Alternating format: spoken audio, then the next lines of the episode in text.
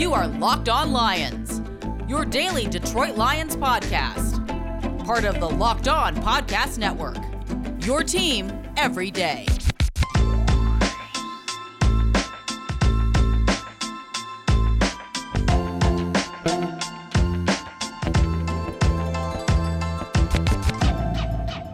And it's a new week, everybody. We're getting closer to the NFL draft next Thursday. Matt Dery with you, Locked On Lions on the Locked On Podcast and Network on this Monday, April 19th, and a Tuesday, April 20th. We got a huge week of shows coming up for you, including today. What about Penei Sewell? Is this going to happen? Is it Penei or Penei Sewell? Regardless, the number one offensive lineman in this class Will he be there at number seven? We are going to dissect this today with the voice of the Cincinnati Bengals, Dan Hoard. I will explain coming up on the program momentarily. First, we are sponsored today uh, by Built Bar. Go to builtbar.com, use promo code LOCKED15, and you'll get 15% off your next order. Follow us on Twitter at Dery Speaks, D E R Y Speaks, at Locked On Lions on Twitter, and the Matt Dery Facebook fan page as well. Do not forget, you must listen. You must listen to the Ultimate Mock Draft 2021, presented by Audacy and the Locked On Podcast Network, starting today. This thing is humming. This is an unbelievable podcast series. Uh, just type it in uh, Ultimate Mock Draft 2021, wherever you get your podcasts. First five picks today. My pick for the Lions at number seven tomorrow. And, you know, here we are. We're going to talk to Dan Hoard in a second. But all of the talk now surrounding number seven for the Lions, a lot of it is they're starting to get some juice. There's starting to become some serious discussions about Penei Sewell, the big tackle from Oregon, being the Lions selection at number seven. Except there's a minor problem. In Cincinnati, okay, they're talking about Sewell all of the mock drafts, all of the prognosticators really feel like when you get to five, the Bengals could hold the key to what the Lions are going to do.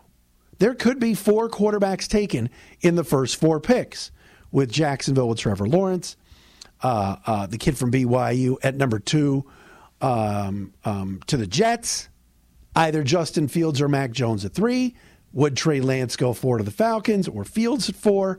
Whatever. All right. This has been discussed. Then you get to five. And the first thing I read this morning about the draft came from um, Peter King's Football Morning in America column at profootballtalk.com. And he wrote this morning at number five, Cincinnati. How the Bengals don't take Oregon tackle Penei Sewell is beyond me.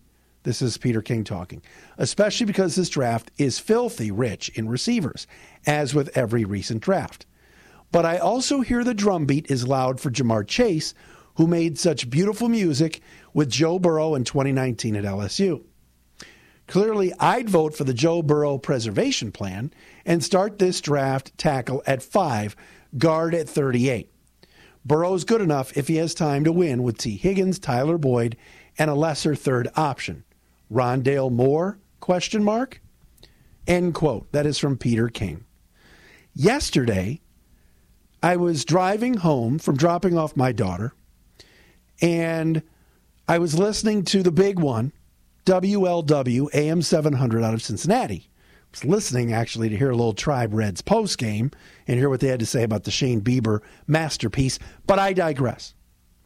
Hosting the Sunday Reds post game show was Dan Hoard, the voice of the Bengals, and a guy that I've known for over 20 years with our Syracuse ties. Dan was a former WAER guy like me at Syracuse, and he was a TV anchor up at the Cuse when I was a student there. And Dan does a great job on play by play, calling games for the Bengals and the UC Bearcats football and basketball. It's a great gig for Dan, and he's excellent. So Dan gets on there yesterday on 700 AM and starts drum, uh, uh, drumming the beat, pounding the drum for Penei Sewell, saying, no, no, no, we can get a receiver later. You got to take Sewell. And we're going to have Dan on the show coming up. So it has me thinking, like, What happens if four quarterbacks go in the first four picks, or three quarterbacks, Kyle Pitts, Penei Sewell, and Ja'Marr Chase goes six to Miami?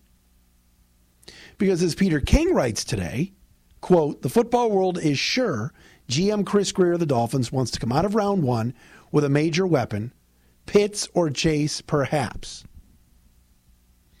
So, what would that leave Detroit at seven if there was no Sewell, no Chase, no Pitts?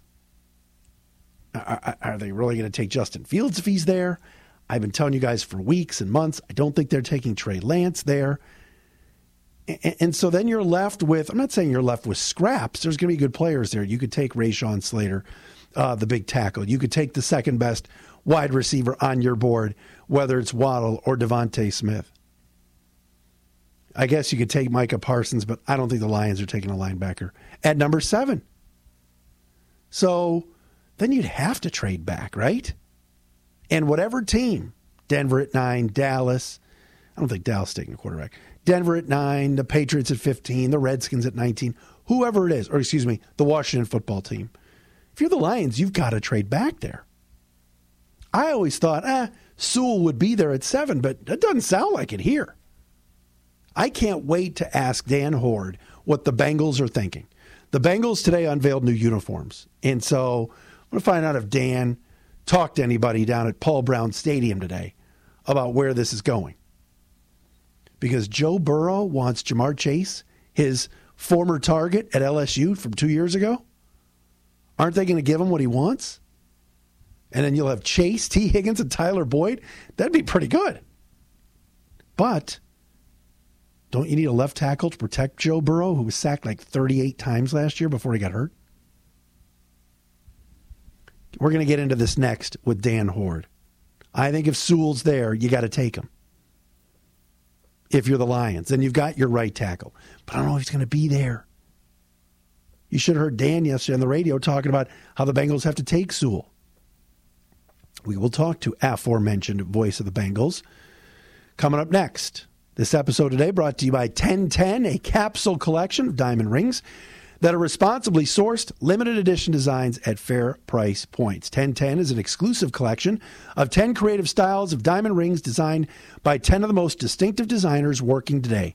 Rings sure to bring joy into her life. Using only diamonds responsibly sourced from Botswana, 10 female design masters have each produced a uniquely beautiful ring, ideal for engagement Mother's Day, or simply a beautiful conversation piece. They're the perfect way to bring light into her life, all right? And they're available now through Mother's Day only on BlueNile.com. Just search the words 10 by 10. This collection features high quality fine jewelry that will surprise and delight and fairly priced so you can give her something special and truly meaningful. If you're on the hunt for the perfect unique ring she'll treasure forever, you're definitely going to want to check this out. They won't be around for long. So find them now by searching the words 10 by 10 only at BlueNile.com. And hey, don't forget about Bet Online, the fastest and easiest way to bet on all of your sports action. Plus, they got everything. You want to bet on Lions over under wins for 2021 right now? They came out today at betonline.ag based on 17 games. The Lions over under for wins, five and a half. You want to bet on it? do it at betonline.ag. They got you covered for all the news, scores, and odds. All right, NBA action, MLB, NHL. You want to bet on it? Go to the website betonline.ag or use your mobile device to sign up today and receive your 50% welcome bonus on your first deposit. All you got to do is put the promo code in. That's locked on, L O C K E D O N, locked on. Bet online, your online sportsbook experts. All right, our guest today here on Locked On Lions, we continue to talk draft. And you know what? We mentioned it before the break. At number five, the Cincinnati Bengals are in a very similar spot as the Lions. Many people in Detroit want that wide receiver. But what about the offensive line? Yesterday, was listening on uh, WLW, the big one out of Cincinnati. I heard my good buddy Dan Hoard on the Reds postgame show, but Dan's also the voice of the Bengals, the voice of the Cincinnati Bearcats, and brought up Penei Sewell as his pick for Cincinnati at five. And Dan gives us a couple of minutes right now. What's up, sir? Matt, I made a diatribe, according to uh, somebody that called in immediately after my plea for the Bengals to select Penei Sewell. I don't know if you would describe it the same way, but I certainly, I certainly uh, poured all of my passion into trying to make the case that the Bengals should take the Oregon tackle with the fifth overall pick. But this wasn't just some rant, Dan. You had like research. You talked to Mario Cristobal, his head coach at Oregon. You had some legitimate, uh, legitimate backup there, brother. Thank you. And I'm glad you mentioned that conversation with the Oregon head coach because I will quickly explain what impressed me so much from that conversation. Mario Cristobal played at the University of Miami when they were a powerhouse back in the day. He was an offensive lineman on the national championship team in 1991. So he played with guys like Gino Torretta and Russell Maryland, who was the first pick in the draft, and Cortez Kennedy, who's in the uh, Hall of Fame. Then he becomes a coach, spent four years at Alabama, working for Nick Saban, and the players during those years were Derrick Henry and Marlon Humphrey, Amari Cooper, etc. Now he becomes the head coach at Oregon. He was Justin Herbert's head coach two years ago, the uh, NFL Offensive Rookie of the Year. So that is a who's who of college football talent.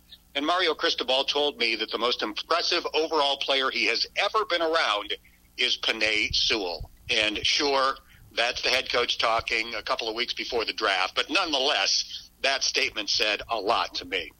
You know, you look at it and you say, all right, why wouldn't the Bengals, you're right, rush the card up at five to protect Joe Burrow? But again, there's that X factor of Burrow's best receiver a couple years ago at LSU is sitting right there probably at five and Ja'Marr Chase. That's got to be a tough call. Yeah, and it's a combination. Not only do you have Ja'Marr Chase and Joe Burrow having that familiarity and chemistry already built in from the record setting season two years ago, but everybody seems to think that this is a deep offensive line draft. So the Bengals signed Riley Reiff. They've taken care of right tackle, at least in the short term. It was only a one year deal.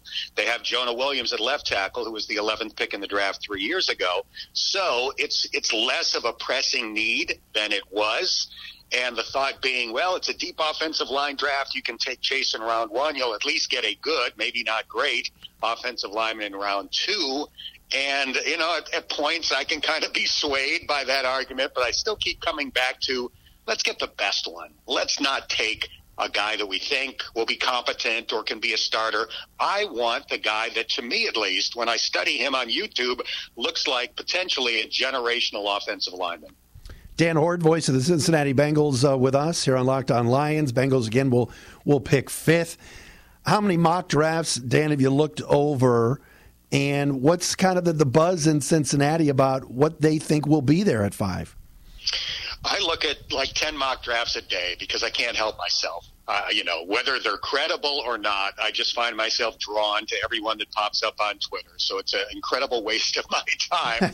but the buzz right now in Cincinnati, quite frankly, is that most people seem to think that the Bengals are going to take Ja'Marr Chase rather than Penei Sewell. The Bengals unveiled new uniforms on Monday morning. Yeah. They had a big to do at Paul Brown Stadium. So I was there and, and talking to some people from the organization, and I was told that the decision has not been made. But based on the conversations that I had, I got the vibe that it's a Ja'Marr Chase lean. So a lot can change between now and a week from Thursday, but that was the vibe that I got from being around some people in the building this morning. That's interesting. I mean, do you think and you got to know Joe Burrow last year, obviously calling his games, and I know it was a different set of circumstances, and you couldn't be around players as as much due to COVID. But I mean, do you get a sense that Burrow's like, oh man, they got to give me my guy, or Burrow got knocked around a lot last year. I heard you mention uh, uh, your friend or your neighbor. I think you said on the air yesterday that stopped watching the games once Burrow hit the was carted off the field. That's correct. Midway through the tenth game of the season, my neighbor Dave shut the TV off and did not. He claims he did not watch another Bengals uh, snap for the rest of the season because he was so heartbroken for Joe Burrow. Uh, I don't get the sense that Joe Burrow is banging his shoe on the table and saying, "I want Ja'Marr Chase. Get me another weapon." That doesn't really fit his personality, to tell you the truth. Now, I have no doubt that Duke Tobin and the scouting staff went to Joe Burrow to pick his brain about Ja'Marr Chase. You'd be idiots not to. And I'm sure he gave them a rave review. How could you not? He had 84 catches, 20 for touchdowns, and more than 1,700 receiving yards uh, two years ago. But that's very different from saying, I want Ja'Marr Chase. That's not his personality. I'm sure he would be perfectly happy if Penei Sewell is the pick. Uh, we'll see. Dan Hoard with us, voice of the Bengals. I, I love this. The, the, you know, the, it's the same thing here in Detroit. Uh, obviously, the Lions are in a, a full fledged rebuild now, and this is year one of it, as opposed to the Bengals.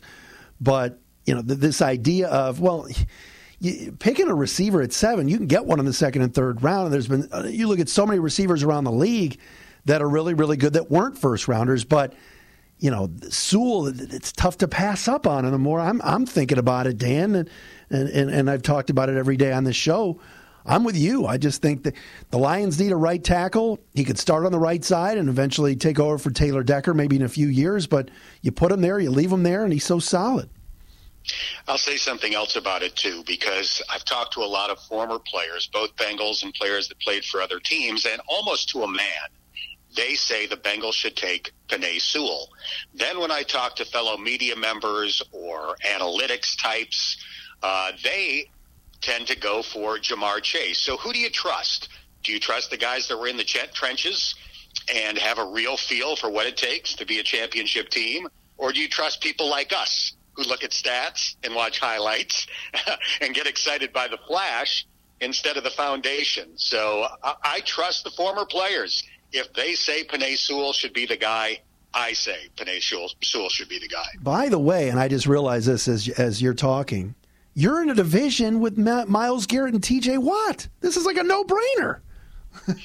Not to mention the Ravens and all of the ways that they find to get to the quarterback. Yeah, it is a very difficult division to protect your quarterback in, and that's always going to be the case as long as you have Pittsburgh, the team that has the longest streak in NFL history of games with at least one sack, the Ravens, who blitz on every snap, and the Browns, who added Jadeveon Clowney to go with Myles Garrett. Uh, protection has to be emphasized. So that's another reason why I want Penei Sewell. I'm not positive that that's the way the Bengals are going to go. I do think if they take Chase or maybe even Kyle Pitts in round one, they would almost certainly go for an offensive lineman with a sixth pick in round two. That's going to be very interesting to see the way it plays out. Couple more questions for Dan Hoard, voice of the Bengals. We'll do that uh, coming up next. First, tell you about Built Bar, the most delicious uh, and best tasting protein bar ever. Folks, I eat them every day. Right here's my wrapper from today's cookies and cream bar. They are unbelievable. 18 flavors, six new flavors, including the cookies and cream, and they are really fantastic. Plus, the great thing about Built Bar is, folks, they're healthy and easy to chew. Soft, bars are covered in 100% chocolate. You're not killing yourself with the calories. I mean, heck, this cookies and cream bar today that I had was only 130 calories, yet 17 grams of protein. Go to builtbar.com. Use the promo code LOCKED15. You'll get 15% off your next order. Promo code LOCKED, L O C K E D 15 for 15% off with our friends at builtbar.com. All right, he's the voice of the Bengals, Dan Hoard, longtime voice of the Cincinnati Bengals and the UC Bearcats, uh, joining us today. And we're talking a lot about uh, what Cincinnati does at five with Sewell and Ja'Marr Chase. Dan, you mentioned before Kyle Pitts. If someone moves up and takes QB at four, makes a move with the Falcons, or Atlanta wants to go Trey Lance or Fields or whoever is there at four, obviously uh, Kyle Pitts comes into play. What have you heard about the Bengals' interest in him? And you know, there's nobody here in Detroit, including me, that thinks Pitts would be there at seven for the Lions. Would be surprised if they decide to draft a target that they go for Pitts instead of Chase. Chase just makes too much sense. For one thing, the Bengals are in three wides more than any other team in the NFL. That is Zac Taylor's offensive profile. They really need a speed guy more than anything else. They might have the best slot receiver in the NFL in Tyler Boyd. Tee Higgins on the outside had a tremendous rookie year. He's blossoming into a star, but neither of those guys is a blazer. They need somebody that can take the top off the defense, make the safeties, respect that deep threat, and while Kyle Pitts has incredible speed. Uh, he's not Ja'Marr Chase in that respect and doesn't already have that chemistry on the deep ball that Joe Burrow and Ja'Marr Chase do. So if they take a target instead of Penei Sewell, I think that target will be Ja'Marr Chase. Obviously, um, you know, I, I, I don't see that. You don't see any scenarios where the Bengals trade back, do you? Not anymore. I think it might have been realistic if Carolina at number eight had thought about trading up for a quarterback, but once they got Sam Darnold, uh, I think that that is no longer a possibility for the Bengals. I don't think they want to drop to nine. I suppose theoretically Denver could be in the mix for a quarterback and want to move up. But if you do that, now you run the risk of not getting Sewell, Chase, or Pitts. And I don't want, I don't think the Bengals want to uh, incur that risk. You mentioned Zac Taylor and sort of the starting over. It was interesting with the Lions because Marvin Lewis's name came up as a possible head coach. Uh, did interview here. Um, and, and, they went with Dan Campbell, and I know you and everybody else around the country saw the Campbell press conference, and it, it raised some eyebrows for sure. But you know, when, when, you give a sense of where the Bengals are and where you see Detroit, and how, uh, you know, gosh, doing a rebuild in that division that the Bengals are in, and kind of starting over, that's tough. It is tough. I think if you, you know, base the toughest division over a long period of time, the AFC North is going to come out on top. You know, others pop up for a few years, the AFC West or the, the NFC South, whatever. But I think over the course of a decade, the Ravens are always going to be good. The Steelers are always going to be good. And then the Bengals and the Browns have their moments. So it is very tough to get it rolling. And Zac Taylor's had a tough time in his first two seasons. Two wins in year one, four wins in year two. He's got to do a lot better than that in year three in order for there to be a year four. Uh, but he's got a foundation with Joe Burrow, certainly that's the starting point. And the Bengals have spent a ton of money in free agency on their defense. And I think they are bound to be much better on that side of the ball this year. As for Dan Campbell and the Lions, I honestly was impressed with his short stint as the interim head coach in Miami. And Zac Taylor was his offensive coordinator. I know Zac uh, thinks highly of him. So I'll be uh, interested to see how long it takes Dan Campbell to get the uh, Lions into position to contend again. I said I said on the on this show uh, months ago, maybe weeks ago, we were going over going over the schedule, and I said, "Look, that Bengals game is no gimme, not with Burrow." And people are like, "Oh, are you one of the five, you know, Lions might win three or four games. One of them is going to be against Cincinnati." I don't I don't see that. I think you guys will be a lot better this year. Well, you know, the Tennessee Titans were pretty good last year, and they probably said that going into the Cincinnati game, and they got their teeth kicked in uh, with Joe Burrow playing at his absolute best. So Joe Burrow is going to be a star. If they can protect him, uh, he's going to be one of the best quarterbacks in the NFL. I thought he was on his way to uh, being able to say that last year. So uh, I know the team has not been good. They've not been to the playoffs for the last five years, but I don't think it's going to take too much longer for uh, Joe Burrow to get him back into the postseason. Final thing, you brought up Mario Cristobal earlier. Was he on the 92 team? Because you and I were at the Carrier Dome. I was a student. You were sports anchor, I think, at the time for the for the infamous uh, Chris Gedney three yards away from uh, beating the Hurricanes game. A painful memory. I don't think Mario Cristobal was part of that team. I think his final year was the national championship in '91. Yeah. I might be wrong about that, but I think he was 88 to 91. That was some that that 92 game was unreal. When they brought the smoke machine, Dan, to the dome and Sapp and Lamar Thomas run out, we're all students like all hyped up. The, the, that was scary stuff. They brought the smoke machine. Like we were like, uh oh. So I'll tell you something funny about that. It might have been the next year, maybe. No, it would have been the next year because it was a road game. So the next year, uh, they had the rematch yeah. at the Orange Bowl, the old, old Orange Bowl in Miami, and I was working as the, the sports director at the local CBS affiliate at the time. So we went down uh, to Miami to cover the game, and we actually did like a half hour or maybe even an hour long special the night before the game because in Syracuse, this was a big deal. Yeah. They had almost knocked off the Hurricanes the year before. Now they're going to go back there and, and see if they can do it. Both teams were in the top 25. And the, I worked out of a local station, the CBS station in Miami. And on their 11 o'clock newscast that night, the sportscaster showed a clip of me doing this special and mocked the fact that we thought it was a big deal. Oh, jeez. in Syracuse. They actually showed a clip of me, like blabbering, uh, at their station and said, "Ah, this local yokel from Syracuse thinks that their team has a chance." And as it turned out, he was 100% right. They lost by like 50 points. Oh my gosh, we got our doors blown off. I think all four years I was there, 91 to 94. I mean. It was uh, wasn't pretty, but that well, then, obviously the second year, my sophomore year, that was that was the the, the Graves to Chris Gedney game where he was just short, and uh, and Miami survived. Those were those are fun times in the dome. Yes, they were, and uh, great times in uh, Big East football when it still existed. That's right. That's right. And, and Paul Pasqualoni was here in Detroit for a little while as defensive coordinator, and kind of got run out, and people made fun of him. I said, "You guys don't realize how good of a head coach he was, and how Syracuse football has never been, never been the same since Coach P left." Yeah, I think his career winning percentage there was in the high 70s. Yeah. So he did a, a fantastic job. Uh, but the uh, administration changed. The new AD wanted his uh, own guy at the first sign of slippage, and unfortunately for Paul, his career has never been the same since. Great catching up, Dan. Uh, we'll see if uh, you get your wish and get Sewell at five, and if not, uh, he might be here in two picks. So we'll see about that. Thanks so much. My pleasure, Matt. Thanks for having me on. Dan Hoard with us, the voice of the Cincinnati Bengals, uh, right here on Locked On Lions on this Monday. Tony Pauline will join us tomorrow as we'll talk more about the Lions and what they do with this draft, and certainly number seven as we get closer, folks, uh, to draft day a week from Thursday. Talk again tomorrow.